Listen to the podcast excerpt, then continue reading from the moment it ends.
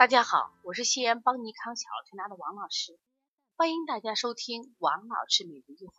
王老师每日一话是西安邦尼康小儿推拿咨询有限公司自二零一六年一月一日向全社会开放的一档公益的育儿栏目。开设这档栏目的目的是想将我们每天做小儿推拿临床时的所感、所悟、所想，能及时的分享给广大的育儿妈妈。以及小儿推拿的同行们，希望对你们有所启发，有所帮助。今天我想分享的主题是：小儿惊厥会变成癫痫吗？在春节期间，因为我们的饮食，包括他很多家长带孩子到异地去过年，那么生活方式、生活环境的改变，那么很多孩子发烧了，也有一部分孩子因为发烧而惊厥了。所以妈妈呢，通过微信呀，通过电话都给我联系，王老师，我好害怕呀。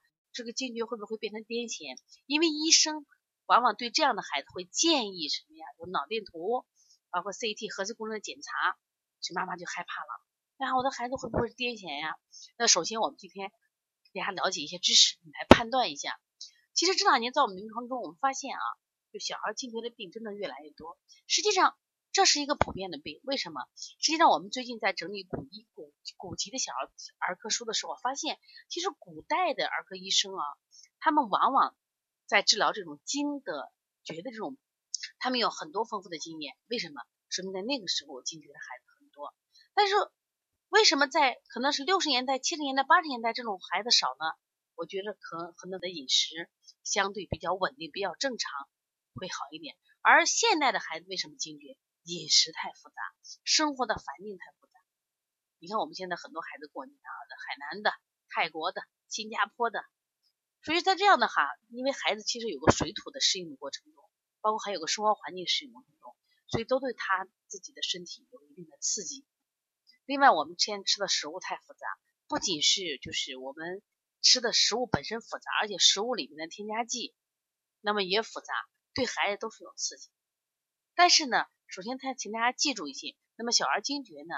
呃，它首先呢，它呃一般不会变成癫痫，当然也有，那么也有，但是呢，癫痫和小儿惊厥本是两种病，所以希望大家能记住啊。那今天我从第一个，首先从年龄上，一般惊厥这块啊，我们说我们常分为简单型和复杂型，那么复杂型我们就考虑，比如说往癫痫方向发展，一般的型的惊厥，它的年龄啊都是在这个三岁或者四岁以前，在西医里讲，就小孩的神经系统。其实中医也是一样，就往往这个小孩脏腑发育不全的时候，他会出现这种情况。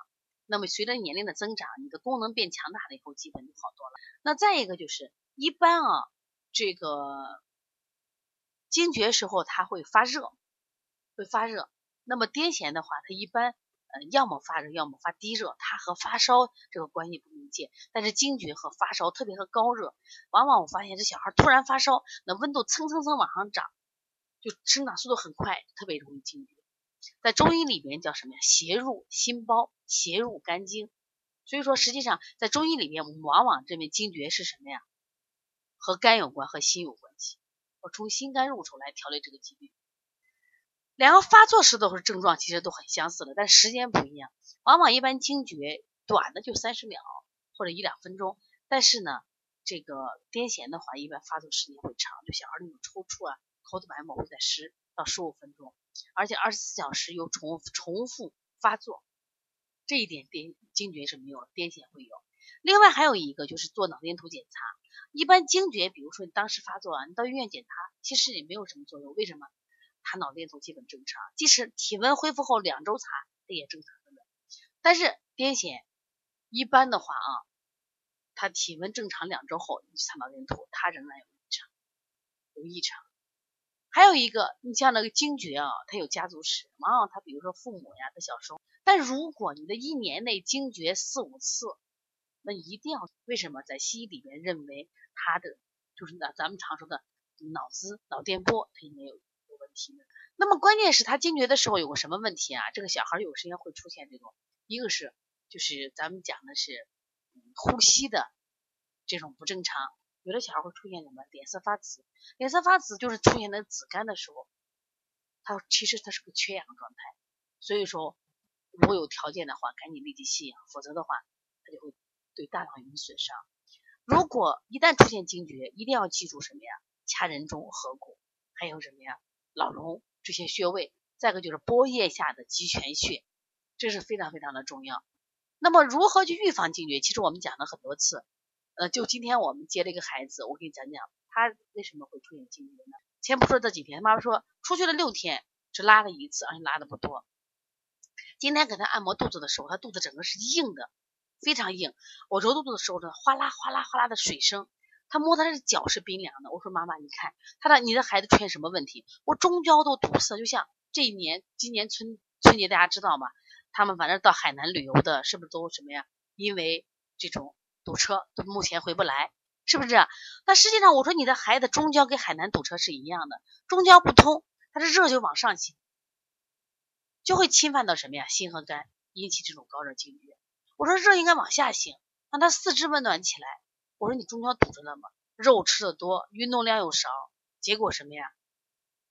所以导致的腹胀，我说你今天的问题一定要解决他的腹胀的问题，所以我们让他做了一些通便的手法，然后呢，我给他妈妈安排了一些食谱，我说做什么食谱呢？就是喝一些利水的，消食利水的。你看安安排他喝点茯苓，这个薏米、红豆利水的，肚子里全是水声，不往下排呀，所以小孩大便不通，小便不利，然后呢，四肢冰凉，脚是发黄。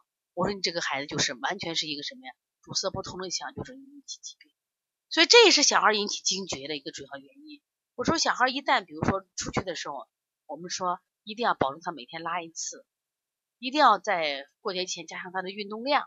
再一个过节期间反复提到可以吃肉要少吃肉要少吃，反复说我们就是不听嘛，不听肯定不行嘛，因为孩子的脾胃弱，肉吃多了他化解不了，停留到身体都是毒。所以今天这个妈妈她很难受，一直在跟我说：“王老师，我真对不起孩子，我后悔死了，我太对不起孩子了。”我说：“现在说这些话，其实真的不顶用。但是我们从这件事情要反省自己，要反省自己，我们在喂养上出了问题。所以说，当孩子惊厥的时候，很多妈妈都要死要活的。我说你没有必要，你之前去预防。所以说，平常的不要带孩子去玩一些刺激性的东西，不要吃太太过复杂的或者没有吃过的这种东西。”另外呢，就是带孩子呢，我说去一些场合，我一定是什么呀？比较安静的，适合孩子去的地方。这样的话，我觉得孩子就不太会生病，更谈不上惊。所以说，首先肯定的是，小儿惊厥它不等同于癫痫。虽然也有部分孩子可能以多发多次引发惊厥会转变为癫癫痫，但这毕竟是很少很少的。所以说，不要怕惊厥，但是预防惊厥比什么都重要。如果你在工作中也会遇到这样的问题，请加王老师的微信幺五七七幺九幺六四四七。